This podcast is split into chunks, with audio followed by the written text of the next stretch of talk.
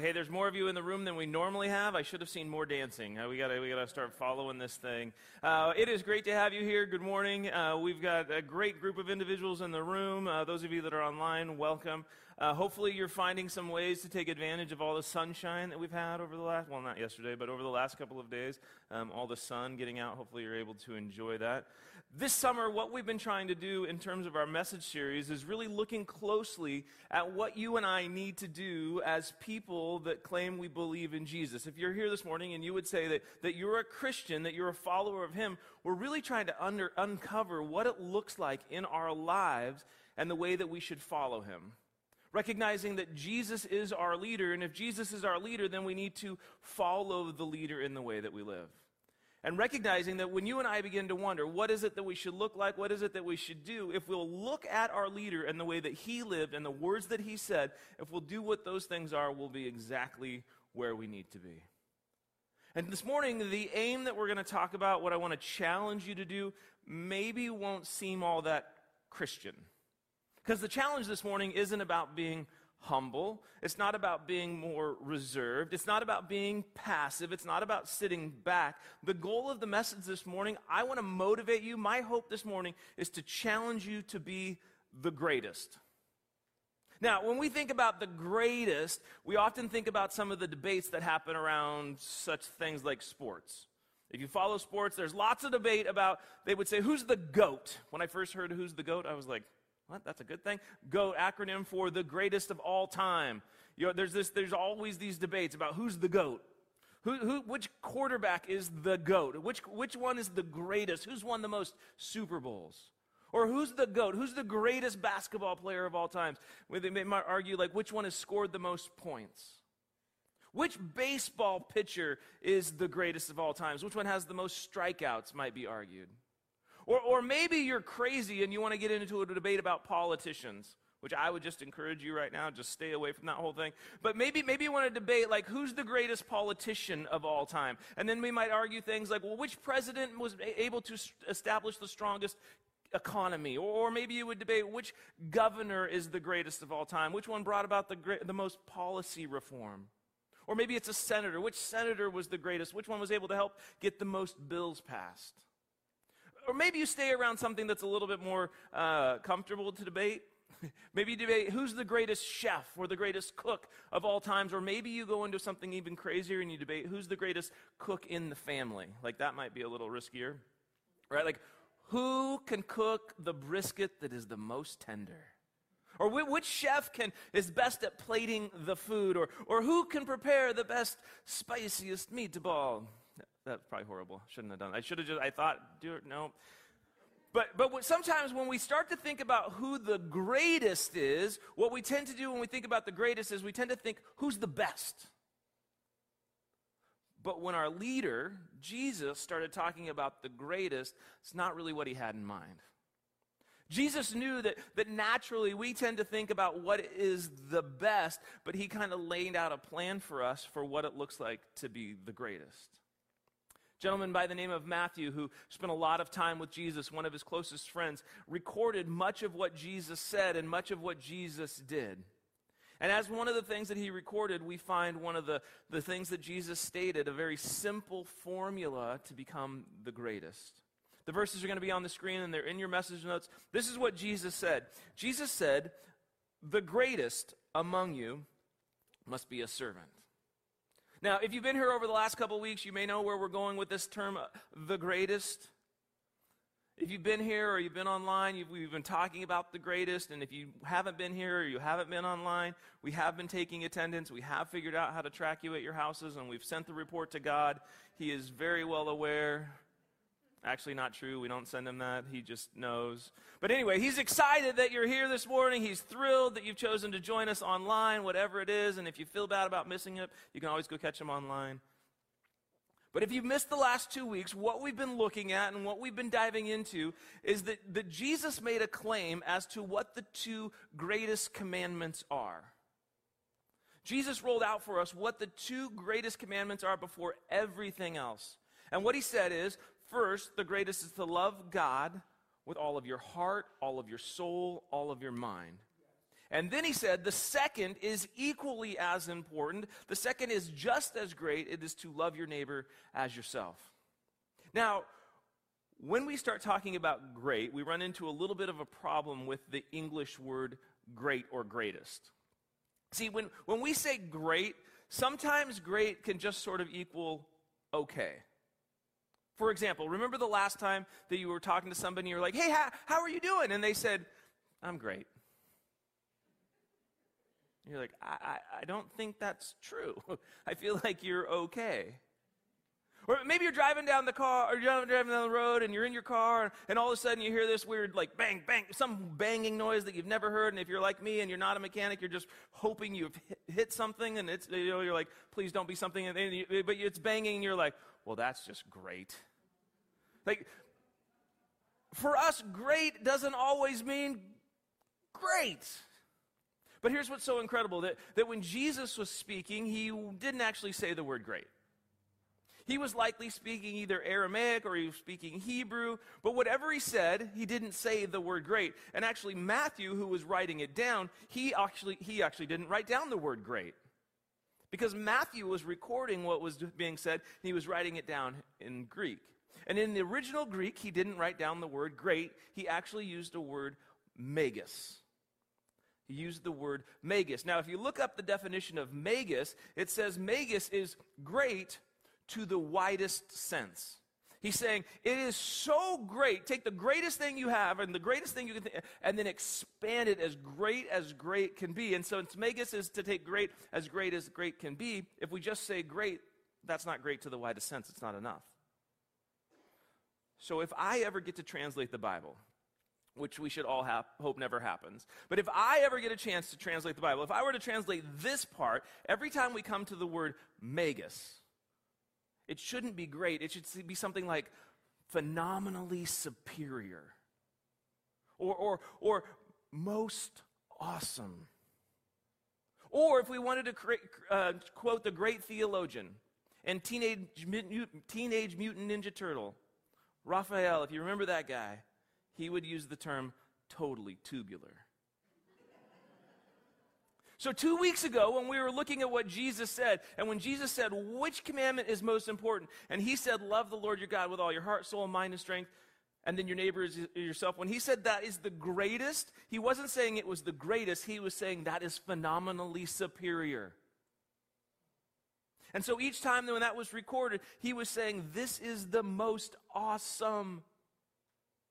So, as we read this verse where Jesus says, The greatest among you must be a servant, what we need to read that is not He is the greatest. We need to read that. We need to read that and say, The most phenomenally superior among you is a servant.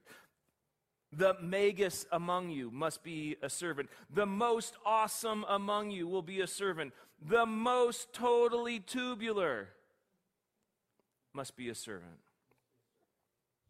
if we want to be the greatest in the eyes of Jesus, it happens when we choose to be a servant.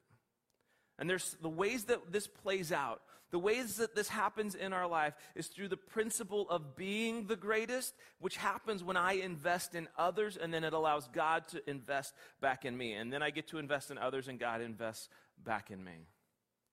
And if you do a search and you begin to research anybody that's done anything significant in their life, Anybody that's accomplished much, they have had some form of a principle. They've had some sort of guiding force. They've had something that compels and directs each of their decisions that motivates them forward. And Jesus calls us to be the greatest.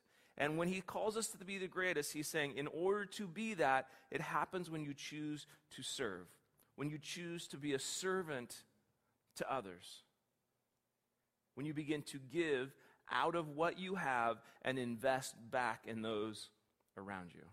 So, real quickly, what I want to look at I want to just throw out five ways that you and I can invest in others. Five things that you and I can do each and every day that we can be looking to, that we can be considering, and ways that we can invest in those around us.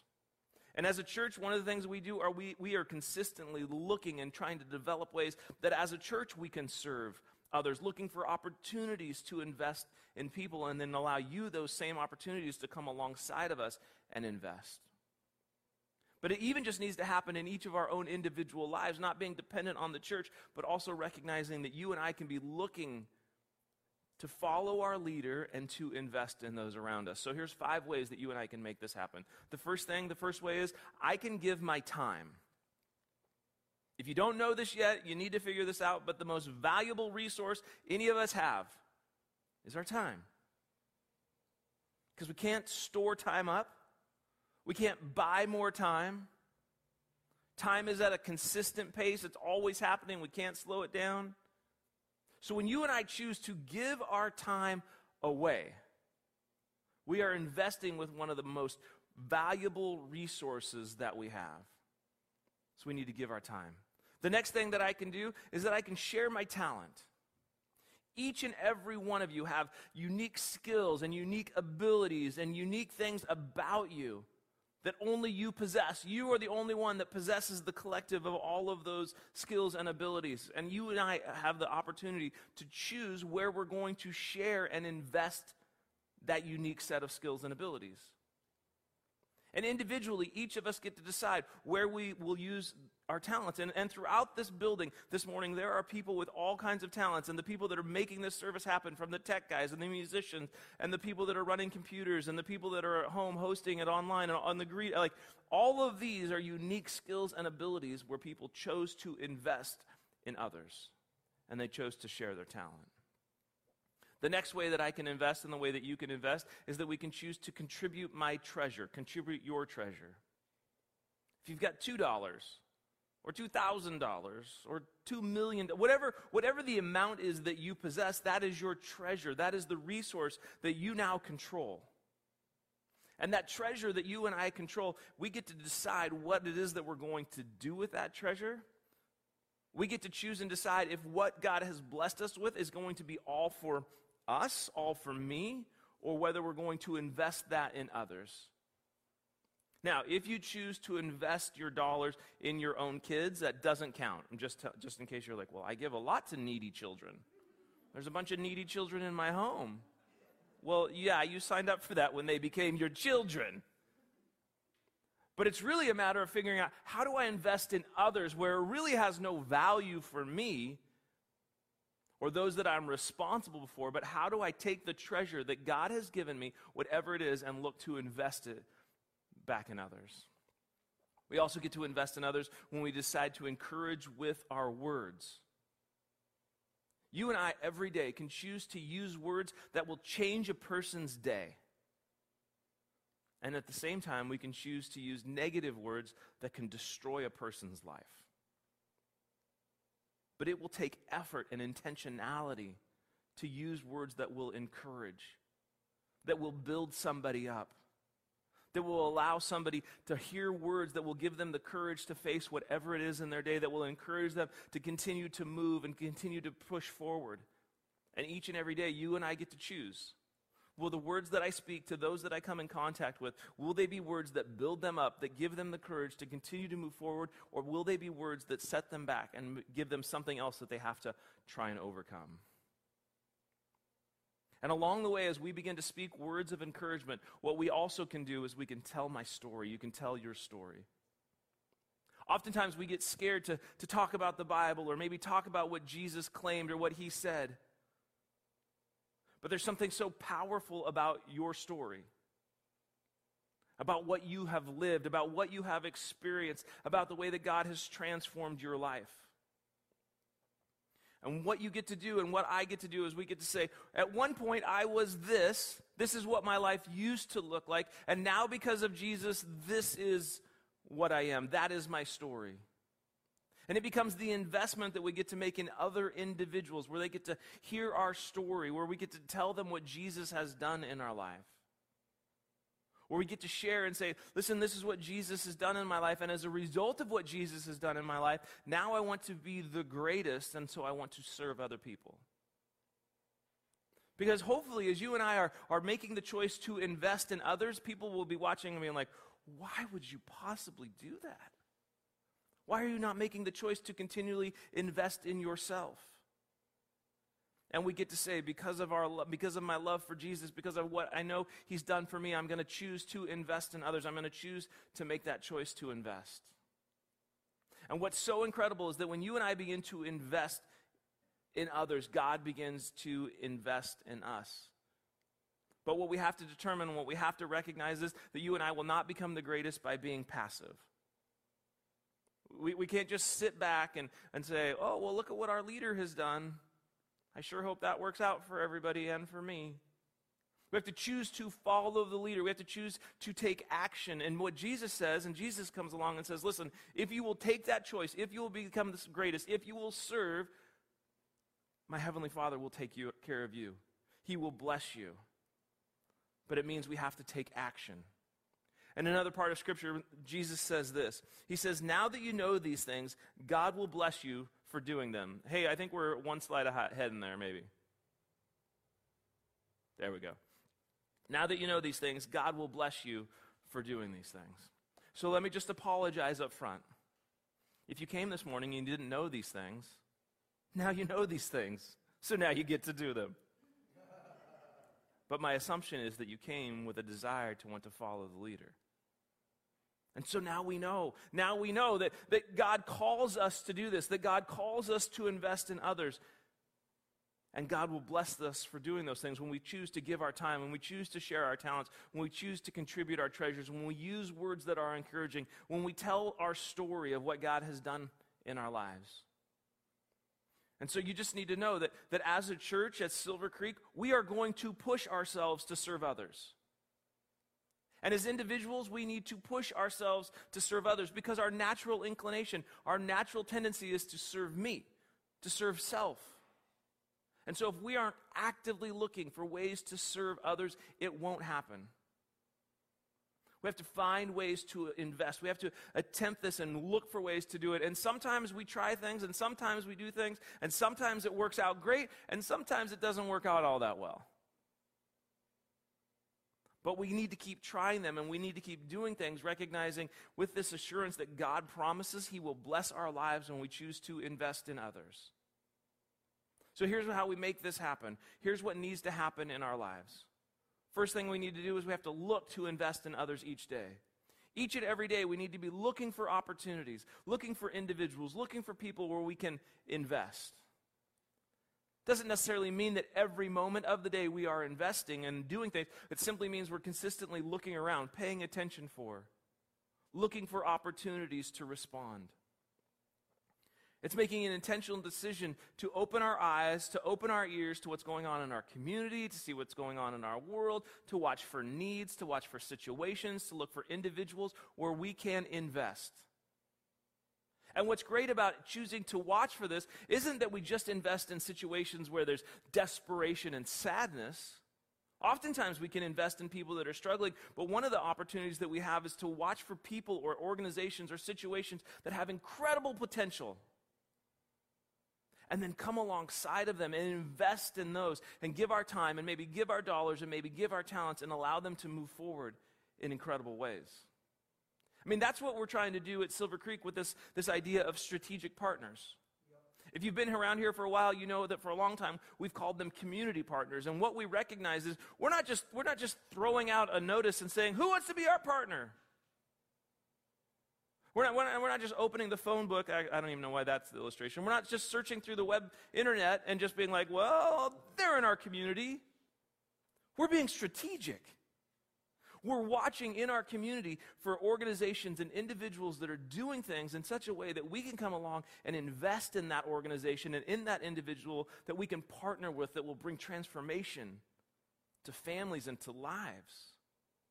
And so we look and we watch and we consider and we, and we try to choose wisely as a church where we can invest where we can take what God has blessed us with as a church and then we can begin to utilize that and invest that back in others. So we're looking and we're watching and we're paying attention. And after we've been looking and after you as an individual are looking and as we're watching, then the response, what we need to do is then we have to initiate action as God guides. And as a church and as an individual, as we're considering this, as we're looking what God has equipped us with and what God has provided, and as we've looked, now we have to take that action As God guides us, we have to respond. And again, sometimes that works and sometimes it doesn't work. And the great thing about the times when it doesn't work is that it allows us to grow and develop and say, okay, well, that, that didn't quite work, but maybe God is leading us to something else. When, coronavirus first hit as a church, we're like, well, maybe we need to do stuff that will encourage our community. And so we created a podcast for a while and we brought in different business leaders and we tried it and it sort of worked. It kind of worked, but it, but it was moving us to recognize there's more ways we could reach into our community. We tried to hold a teacher appreciation and give out Chick fil A to teachers. And we had about 50 teachers that came, and, and we learned some stuff that maybe we have to figure out a better way to get the word out. But we got to say to our community, we care about teachers. But God was guiding us to continue to reach out into our community to consider ways that we could let people know that we were here. And so we created the prayer line. And a lot of you have taken those signs home and you've put them up in your neighborhood or you've put them up in your yard. And we get calls close to daily of people in our community that are in points of desperation where people are struggling. And, and it has been this amazing opportunity for us to, to pray for families, to pray for individuals. But along the way, not only are we praying for individuals, oftentimes we have been the answer to the prayer. We have had families that have called, we have had individuals that have called that were in massive moments of crisis, like life type crisis. And as a church, we've been able to respond. It's allowed us as a church to be able to respond to some of the financial needs of people in our community. We've been able to help pay some bills. Actually, we've got a gentleman this week that we're actually going to get the clutch in his car repaired. He's been out of work for months. And as a church, because of the way that you've financially contributed, it's allowed us the freedom and the ability to invest in these individuals. And as you've heard this last week, and as we showed you this video, we've now started to develop this new relationship with Greater Trinity. I promise you, over the next couple of weeks and months, as you hear more about what Greater Trinity is doing, you are going to be so thrilled that they are a strategic partner of Silver Creek. And not only do we get the opportunity to help them financially, but there's going to be some incredible moments where, where people of Silver Creek can volunteer and help and pour into the lives of these children. And this coronavirus, as we get through this, the ways that you can pour into the children that are there and encourage the teachers and the administration is going to be phenomenal. But here's what's great as we add strategic partners, we're not looking to stop any of our other partnerships. Our relationship with the Lynnwood Police is stronger than ever. In fact, just a week or two ago, Elizabeth and I, we were invited to the, the retirement ceremony for the chief of police, and Elizabeth is continually asked to be a part of hiring processes for new sergeants and new, new officers. Elizabeth works really closely with the social worker that's a part of the police force that's working with homeless people in our city.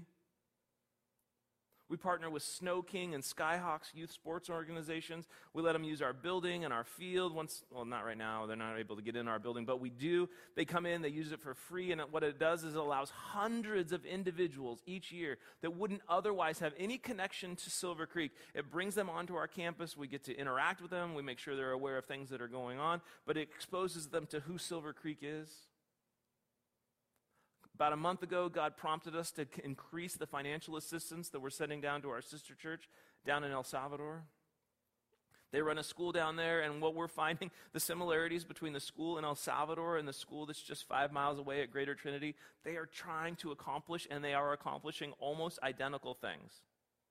One just happens to be thousands of miles away, and one happens to be a few miles away. And with the sister church down in El Salvador, they're still required to pay their teachers, even though the kids aren't coming to school and tuition isn't being collected. And so, as a church, we're able to help meet that need and make sure that these teachers still have an income.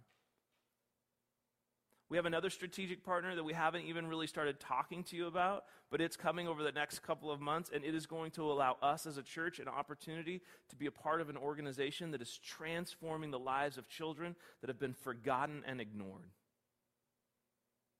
I hope that's just enough of a tease for you to be like, ooh, what is that? Come back. But as God continues to guide and continues to give opportunities, we have to choose to not just ignore it. We can't just say, well, that's a really impressive thing. Let's see what they do.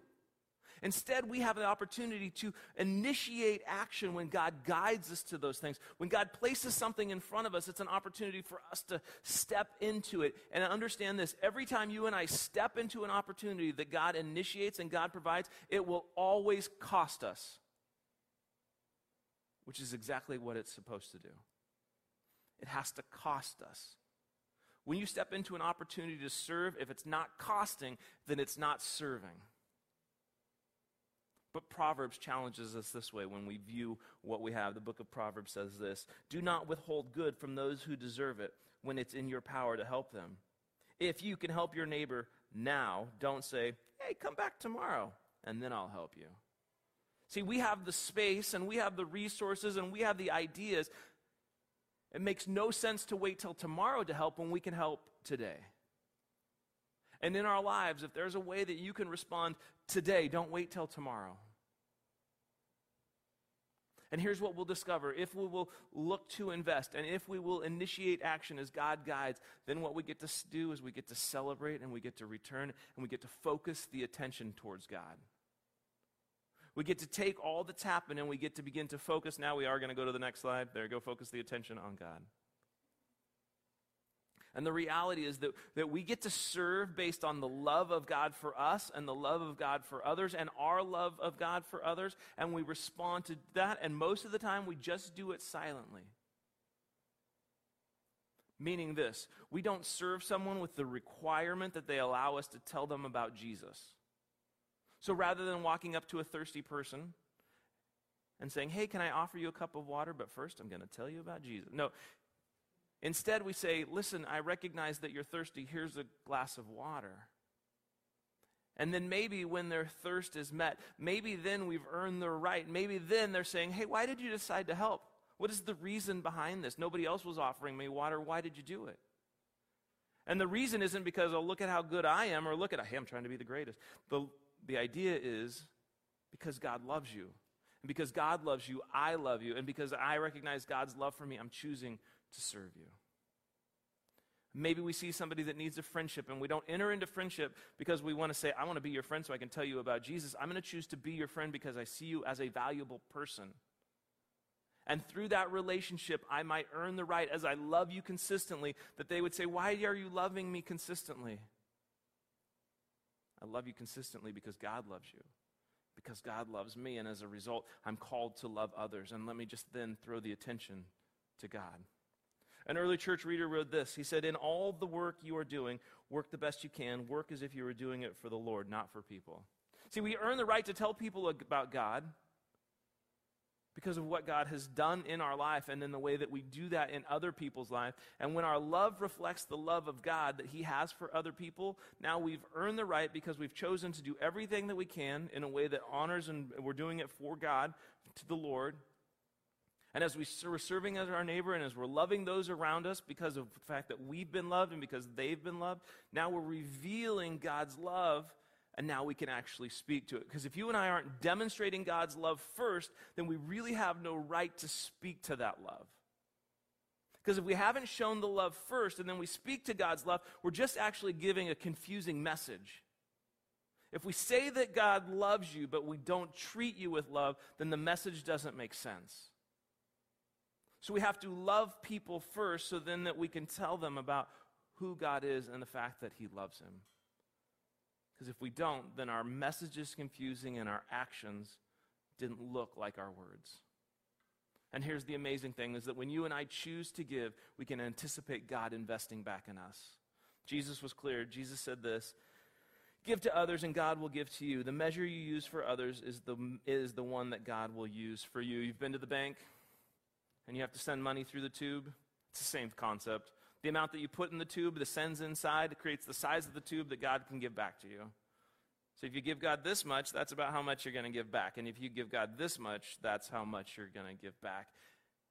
And as you and I are giving to God, then that's what He gives back. As we're giving to others, then that's what God gives back to us. And what's so incredible is that when you and I start giving to others, and God then blesses us back. It's not about, wow, look how much I've gotten back for me. It's about, look how much I've gotten so that now I can give it back even more. And as we start to live this out, we begin to see God's blessing. And that blessing becomes more about how we can pour that into other people than how it is that I can make my own life better. And as we serve those around us, and as we serve our community, and as we serve our world, what we'll ultimately discover that it will allow us to become the greatest. And when we, when we are being the greatest, it aligns our heart with our leader's heart. And if God is going to transform our heart, we have to see the world the way God sees it. And we have to respond to the world the way God responded to the world. And the way that God responded to the world is that He sent Jesus and He served by giving all that He had, by giving everything that He possessed, being His life. I think you can go to the very last, last slide. And when you and I begin to do that, when we begin to strive to be the greatest by serving those around us, it will line our hearts up with God in ways that nothing else ever can. My challenge to you is not just to sit, not just to watch, but then to respond. Every week, we just kind of challenge you to think through what is it that you've heard? What is it that you can do based on what you've heard this morning? And really, not what you've heard from me, but what is it that God is saying to your heart this morning? Maybe your next step is just simply to be ready to jump in when Silver Creek provides opportunities for you to serve. Maybe your next step is to begin to invest in relationships as best you can. Maybe your next step is to daily serve those that you encounter. Just continue to say, How can I serve this person? How can I serve this person? And maybe your next step is to strive to be the greatest by giving out of what you've already been given. Whatever it is, I would just challenge you to respond to what God is saying. Let's pray. Jesus, thank you so much for all that you do for us, for all the ways that you bless our lives, for all the things that you give to us. God, would you help us not to just hold on to those things and feel blessed, but would you help us to respond out of that blessing? To recognize how much you gave up and how much it cost you to give, to demonstrate your love. In the same way, would you help us to give? to invest in those around us, to watch for those moments where we have an opportunity to be the greatest by being a servant. Thank you so much for your love for us. Thank you for the way that, that you call us to action, that you give us opportunity to live out our faith and be a demonstration of your love to those around us. In Jesus' name, amen.